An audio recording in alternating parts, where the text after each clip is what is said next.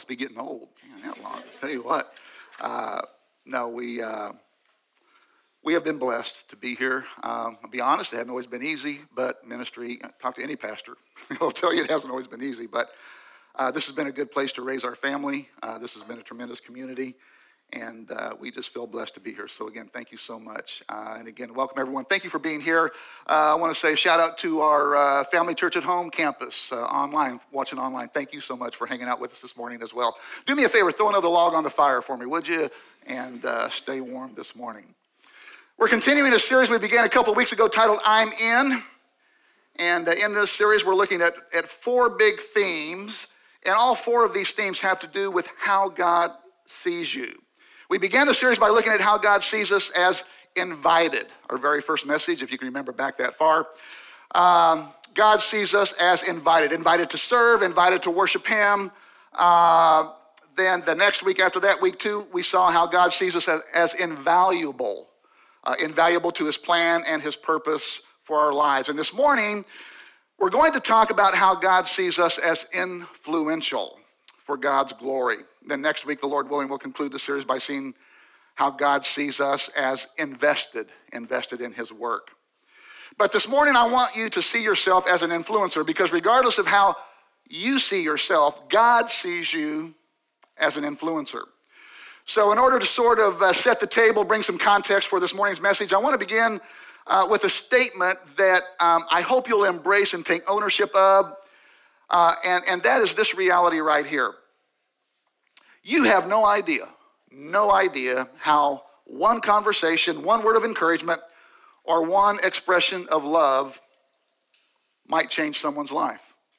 You don't.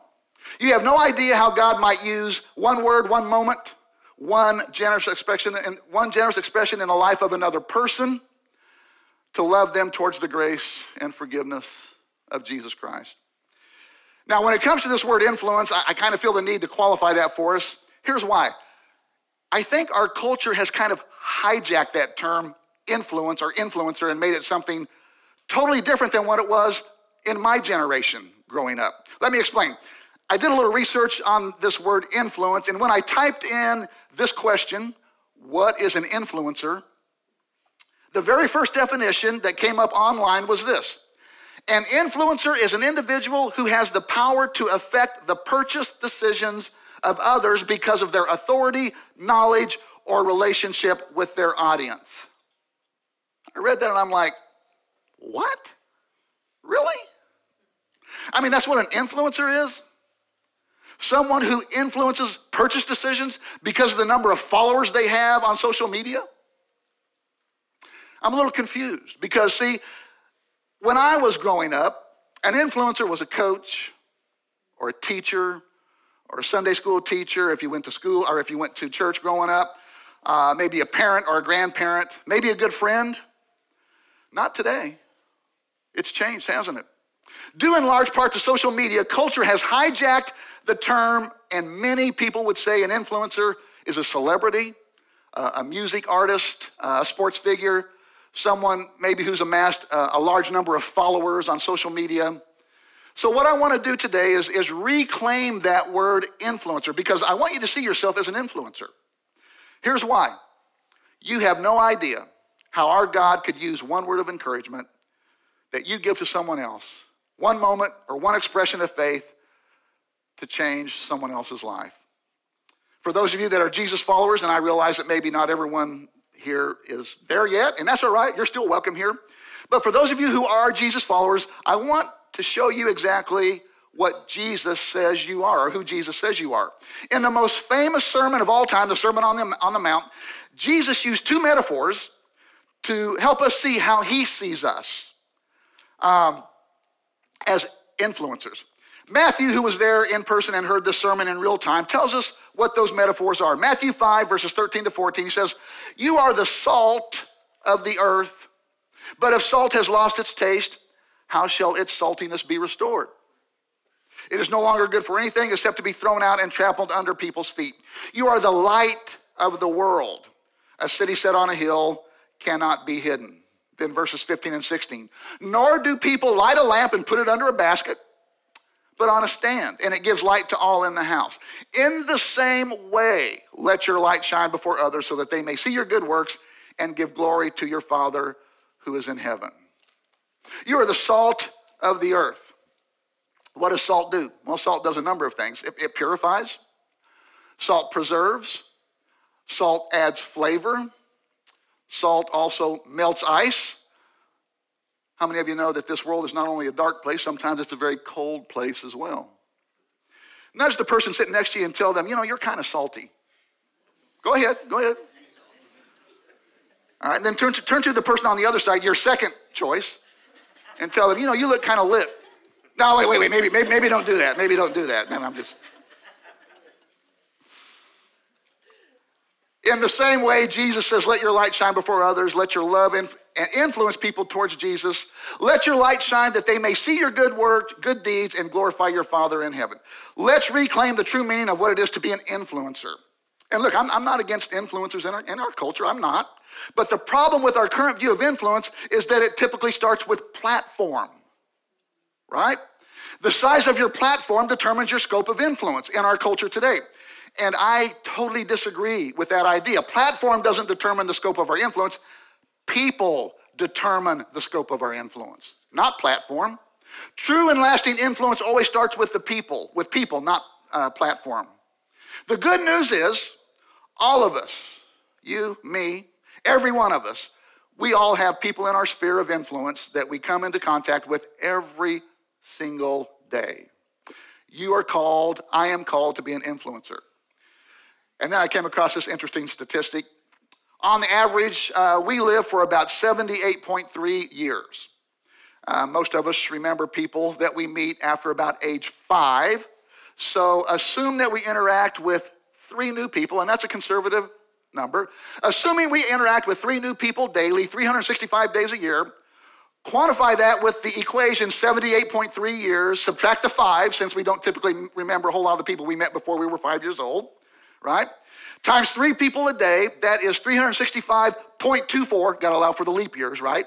And you end up with 80,000 people that we will meet over the course of our lifetime. That's pretty amazing, isn't it?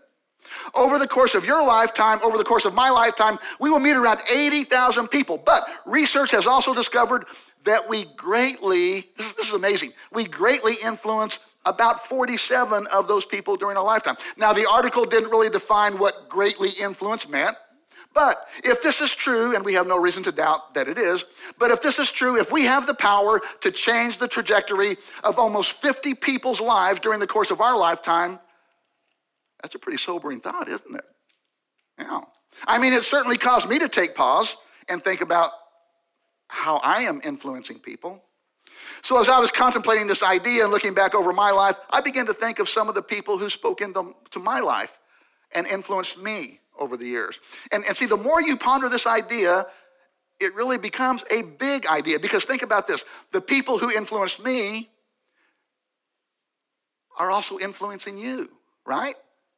It's kind of a trickle down effect. Because to a, great, to, a great degree, I am a byproduct of the people who spoke into my life and influenced me. And now, because of what I do uh, as a pastor, as a shepherd, you guys are a byproduct of what I speak into your life and how I influence you. So, can you see how the trajectory of that would just, man, it just grow and grow and grow? So, this got me to thinking about those people who helped influence me to believe that God could actually use me in a way that He is today. Because there was a time in my life when I never thought I would be doing what I'm doing today. Not only did I never want to be a pastor, she never wanted to marry a pastor. And she'll tell you that. You never should have gone to Bible school then, honey. I'm sorry. What, what, what, do, you, what do you think you were doing? What do you think was going to happen down there, right? So, how did we end up here?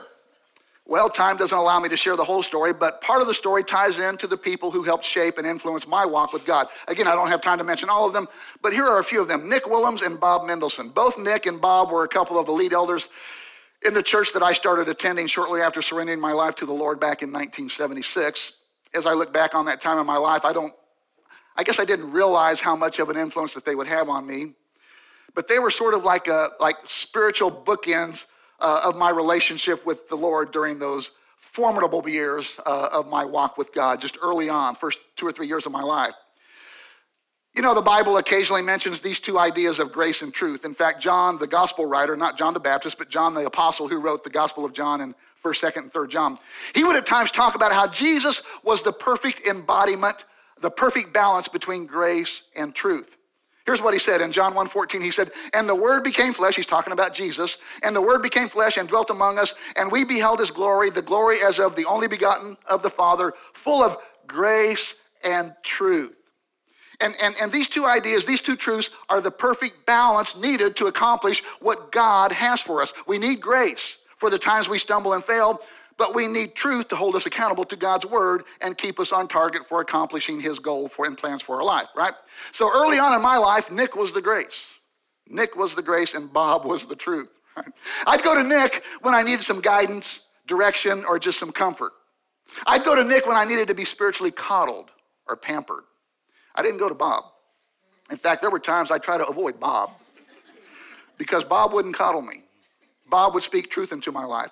Bob would hold me accountable. Bob didn't pull any punches. Bob wouldn't pamper me. Bob would challenge me. And I didn't like it because, frankly, at that time in my life, I was still playing games with God. I wasn't where I should have been with God. And I wasn't as serious with Him as I should have been in my walk. And I think Bob knew that. He had, he had my well being and my best interest in mind. I just didn't realize it because I wasn't doing what I should have been doing at that time in my life in my walk with God. In fact, one afternoon I was walking down on Mass Street in Lawrence and I happened to see Bob because uh, Bob was an evangelist too. He'd go out and uh, just cold, just go up and witness to people. He, he, had, he had fear of no one. But one time I was walking on Mass Street down in Lawrence and I happened to see Bob half a block away and I tried to, I tried to hide from him. I did. I, would duck into a store because he wouldn't see me, so he wouldn't see me because I knew if he saw me, he'd come up and, you know, I mean, not in a mean way. It's just, you know, you know when you're not right and you're around someone who is, you kind of get that guilty conscience type thing, right? Today, Nick's gone on to his reward in heaven, and Bob ended up getting involved with Jews for Jesus ministry, serving and ministering in San Francisco, New York, Washington, D.C., eventually launching the Jews for Jesus ministry in Sydney, Australia, where he's at today. Him and his wife, Patty, still serve there today.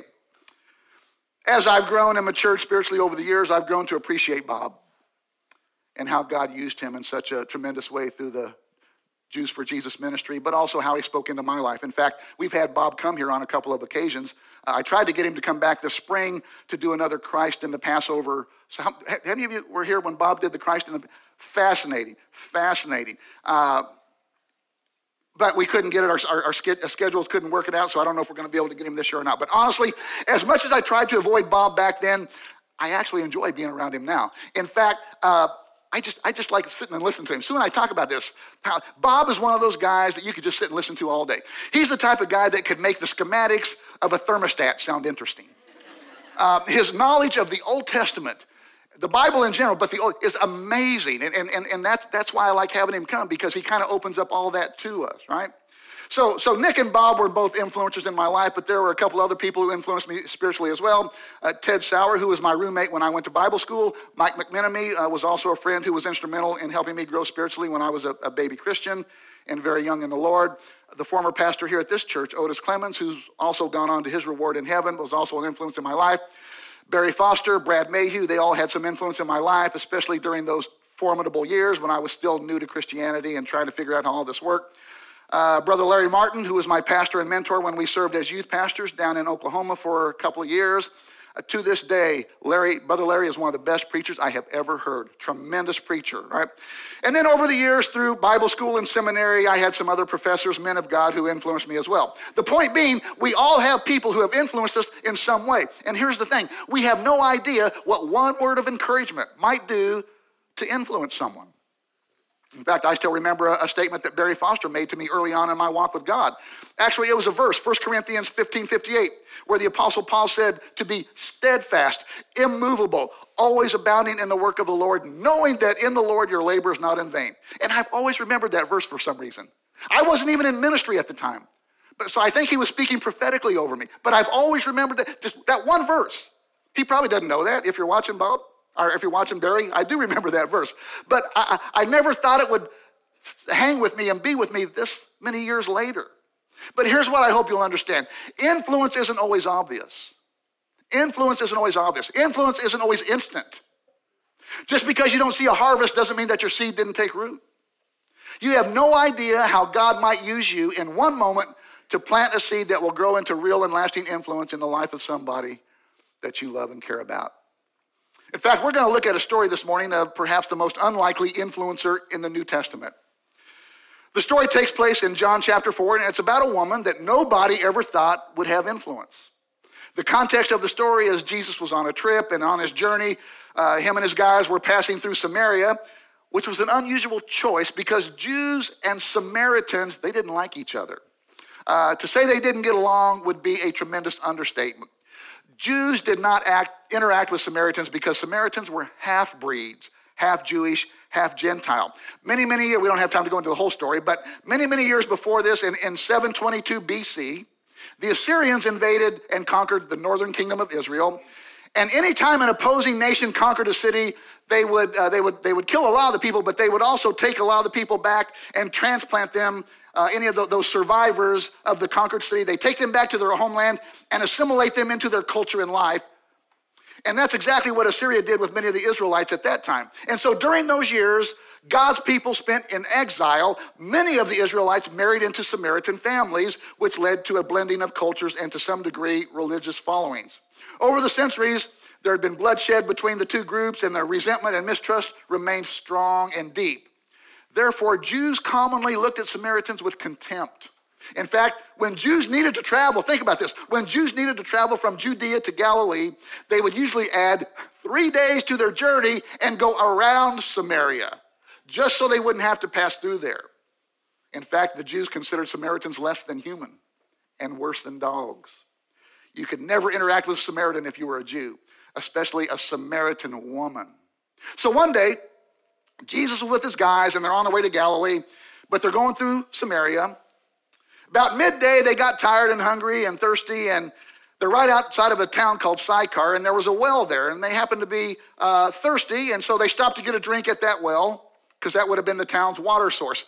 After getting drinks, the disciples head on into town to get something to eat. But Jesus stayed at the well. Why did Jesus stay at the well while the disciples went into town? Well, we're about to find out why. The disciples didn't know this, but he did. That's why he sent them on into town while he remained there by the well. While Jesus is resting by the well, waiting on his guys to get back with lunch, in the middle of the day, a Samaritan woman who lived in Sychar came to the well to get some water. While she's getting water from the well, Jesus asked her for a drink. Now, a couple of things here. First, there's a reason this woman came to the well at midday. Most people got their water two times a day, in the mornings and in the evenings. But this woman comes out at midday. Why? Well, as we progress through the story, we're going to find out why. And remember, not only did Jews not speak to Samaritans, neither did men speak to women in public at that time in that culture. I know it sounds very chauvinistic, but that's how things were in that culture. So not only did men not speak to women in public in that culture, they not only, then neither did they speak to Samaritans. All right? So, in fact, I, I sometimes tell women, if they're not a Christian, that they should consider following Jesus for what he did for women's rights alone. Seriously. Jesus was the greatest liberator of all time, but that's for another sermon. So this woman from Sychar comes to the well in the middle of the day, not expecting to see anyone there, but to her surprise, she sees Jesus sitting by the well. As she lowers her pot or bucket or whatever they use to get water down into the well, Jesus strikes up a conversation with her. And this, this surprises her. First, she's shocked to see anyone there by the well at that time of day. Then she's shocked that this man, this stranger, would talk to her. But Jesus dignifies her by starting a conversation and she's thrown completely off guard. John 4, verse 9 The Samaritan woman said to him, How is it that you, a Jew, ask for a drink from me, a woman of Samaria? For Jews have no dealings with Samaritans. In other words, this woman was surprised. She's shocked. She's overwhelmed. She's beside herself. She never expected this is unheard of. No Jewish man would ever approach a Samaritan woman. So she said to Jesus, You're a Jew and I'm a Samaritan woman. Why are you asking me for a drink? Well, let's read on in verse 10. Jesus answered her, and, and, listen, you can sense his love and compassion in his reply to the woman. If you knew the gift of God and who it is that is saying to you, Give me a drink, you would have asked him, and he would have given you living water. Interesting phrase there. At this point, the woman's intrigued but a little confused. So she says in verse 11, The woman said to him, Sir, you have nothing to draw water with, and this well is very deep. Where do you get this living water that you're talking about? Jesus answers her in verses 13 and 14. Jesus said to her, Everyone who drinks of this water will be thirsty again. But whoever drinks of the water that I will give him will never be thirsty again. This woman notices something different about this man. And she says in verse 15, the woman said to him, Sir, give me this water so that I won't be thirsty or, or have to come here to draw water every day. At this point, Jesus begins to read her mail. In verse 16, Jesus said to her, Go, call your husband and come here. And here's where the conversation gets very interesting. Verses 17 and 18. The woman answered him, I have no husband. Jesus said, You got that right. For you've had five husbands. And the one that you're shacking up with now ain't your husband. Listen, dear ones, I'm going to tell you something. There's no pretense with Jesus. No pretense with Jesus. He knows. He already knows. So at this point, the woman has a revelation about this stranger sitting by the well who struck up this conversation with her. And she realizes, man, there is something different about this guy. Actually, here's what she said in verse 19. The woman said to him, Sir, I perceive that you're a prophet. You know, there wasn't a Jewish man anywhere who would, would, who would have interacted with this woman. But Jesus approaches her with love in his heart, dignifies her, honors her, all the time knowing that she was an outcast in her own community, divorced five times, and shacking up with a guy right now. Yet Jesus still dignifies and honors her. Now, see that whole thing about, you know, the five husbands and shacking up. See, that would raise a few eyebrows even in our culture today, right? But back then, in that day and age, she would have been totally shunned. She would have been the woman that everybody pointed to when she was out in public. You would see, you would see the other women telling their kids, stay away from her. You know, the whispers. That's why she came out to the well at the middle of the day. She knew what people were saying about her, and it hurt her. She wanted, she came out in the middle of the day because she was hoping no one would be there because she was tired of the accusations, the pointed fingers, and so forth. But Jesus, knowing all of that about her, doesn't look at her as an immoral woman, but instead as a miracle waiting to happen, knowing that a touch from heaven can completely change her heart. And it dawns on her wait a minute, wait a minute. She, she starts thinking, wait a minute. We've heard that there would be a Messiah coming, right? I've heard perhaps about this man that, that's doing miracles and raising people from the dead and opening blind eyes. Why would a Jewish man, knowing all this about me, knowing my sketchy past, why would he speak to me? Why would he show me honor and respect? You know, maybe this is the guy, that, maybe this is the Messiah that we've been talking about, that we've been told about by the prophets. Let's read on in verse 28. So the woman left her water jar and went into town and said to the people, Come, come see a man who told me all I ever did. Can this be the Christ? This woman is so taken back, so shocked by what Jesus said to her, that she actually leaves her water. The whole reason she came out in the first place, she leaves it there and runs back into town to tell everyone what happened to her. Even implying that this guy, this stranger that was by the well, even implying that, you know, he might be the Messiah that we've all been waiting for, looking for, right? Because I know he's at least a prophet. She knows that much, but maybe, just maybe, he's the one. Right? The people in town, they hear this woman's story and they see the excitement in her eyes and so they know something's happened to her, regardless of her sketchy past. So a bunch of them follow her back out to the well to see this prophet. So, what do we see in this powerful story? Well, there are a lot of lessons to be learned, but one, the one that I want to focus on is this one right here.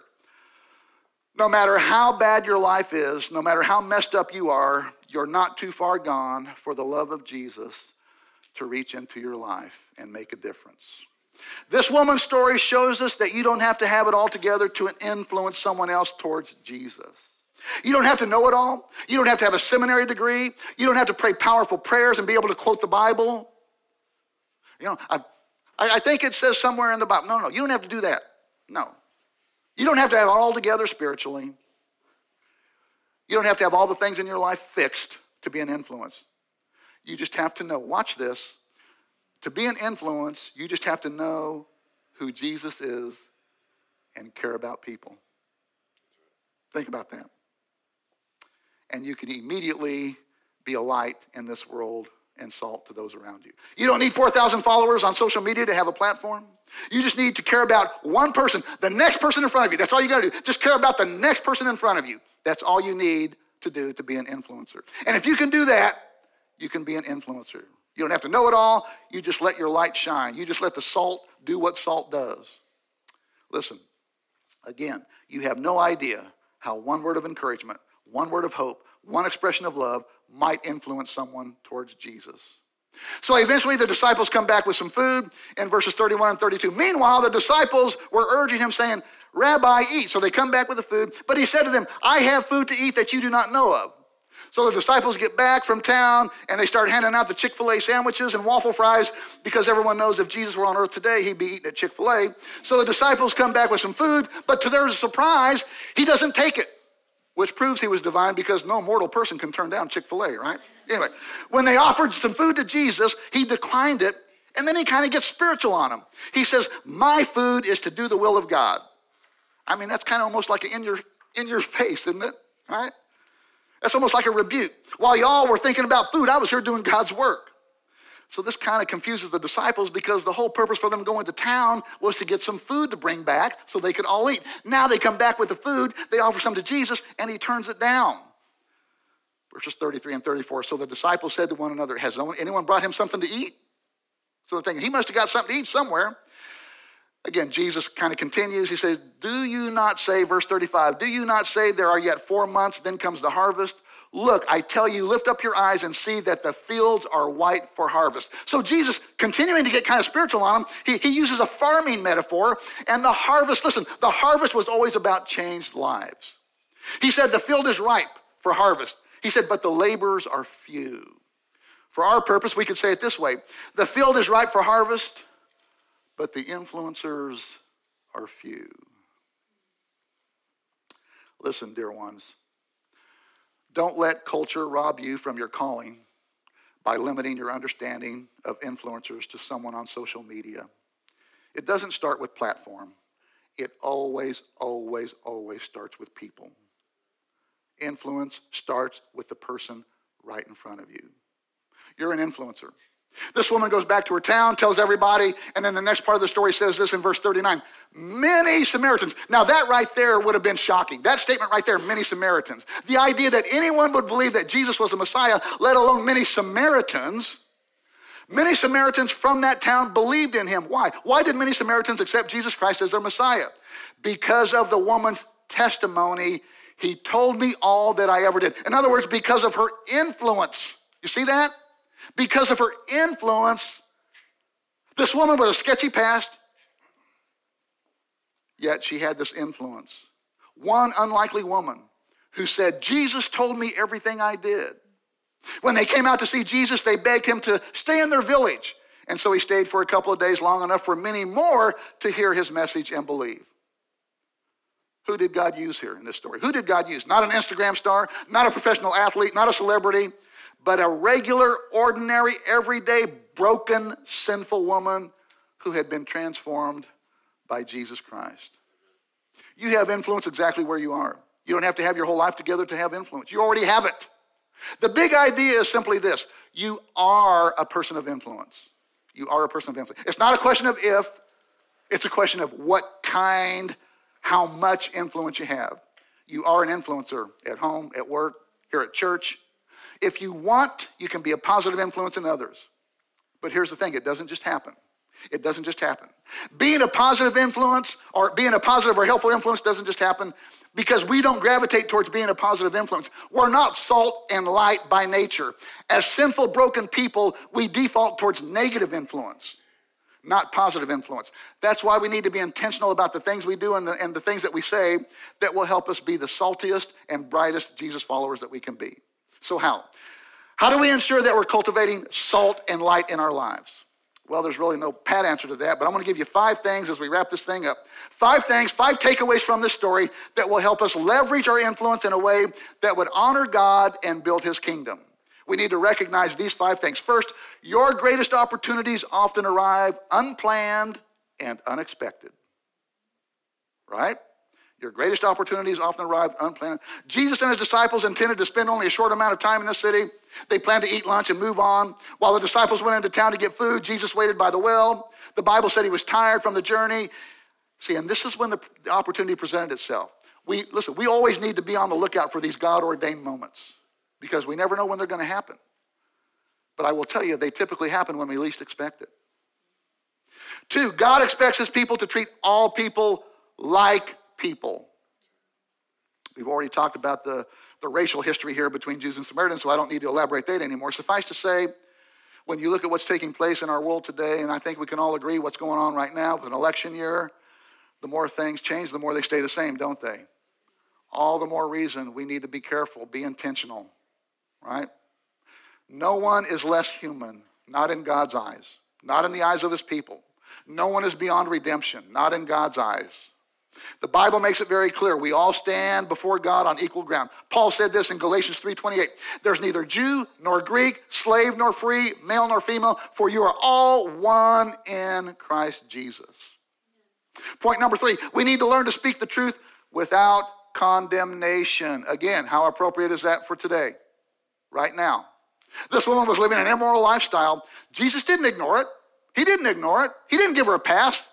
He didn't encourage it. He didn't condone it. He simply addressed it with just the facts approach to let her know that this was an area of her life that she would have to deal with. Do you realize that of the 20 verses recorded that, that, of this uh, recorded conversation that Jesus had with this woman, of the 20 verses, only three talk about her sinful life. See, that spoke volumes to me because I think we get that turned around, don't we? We would spend probably 17 talking about the person's sinful, shameful life. No. When it came to the subject of sin, Jesus said all that was needed, uh, as much as was needed. That's all he said. He said enough to let the Holy Spirit convict her, and that was it. It's interesting that Jesus, who had every right to condemn, think about this Jesus, who had every right to condemn people, didn't condemn us. Instead, he said, For God did not send his Son into the world to condemn the world, but to save the world through him. Number four, winning souls must be more important than winning arguments. Again, is that appropriate today or what? Right? I'm going to start preaching here in a minute. The Christian life, listen, the Christian life isn't merely about intellectually accepting certain propositional statements as truth. The Christian life is about giving God all of you, loving Him with all your heart, mind, soul, and strength. The Christian life is about worshiping God in spirit and in truth. And listen, truth doesn't refer to correctly acknowledging the right set of facts, it refers to having a personal relationship with the living truth, the Son of God, Jesus Christ our Lord. And then number five, our objective is to help people connect with Jesus. Keep your eye on the prize. Keep focused on what this is all about, people. It's all about helping people connect with Jesus. I want my life. I hope you want your life. I want the ministry of this church to be more than anything else about Jesus, helping a lost world connect with Him. Our objective is to help people connect with Jesus. Why? Because Jesus is the answer. Jesus is the answer for the world today, the only answer. So, when you listen to someone who's hurting at work and you represent the love of Jesus by not judging where they are, but by simply loving them, accepting them where they are, you're being an influence.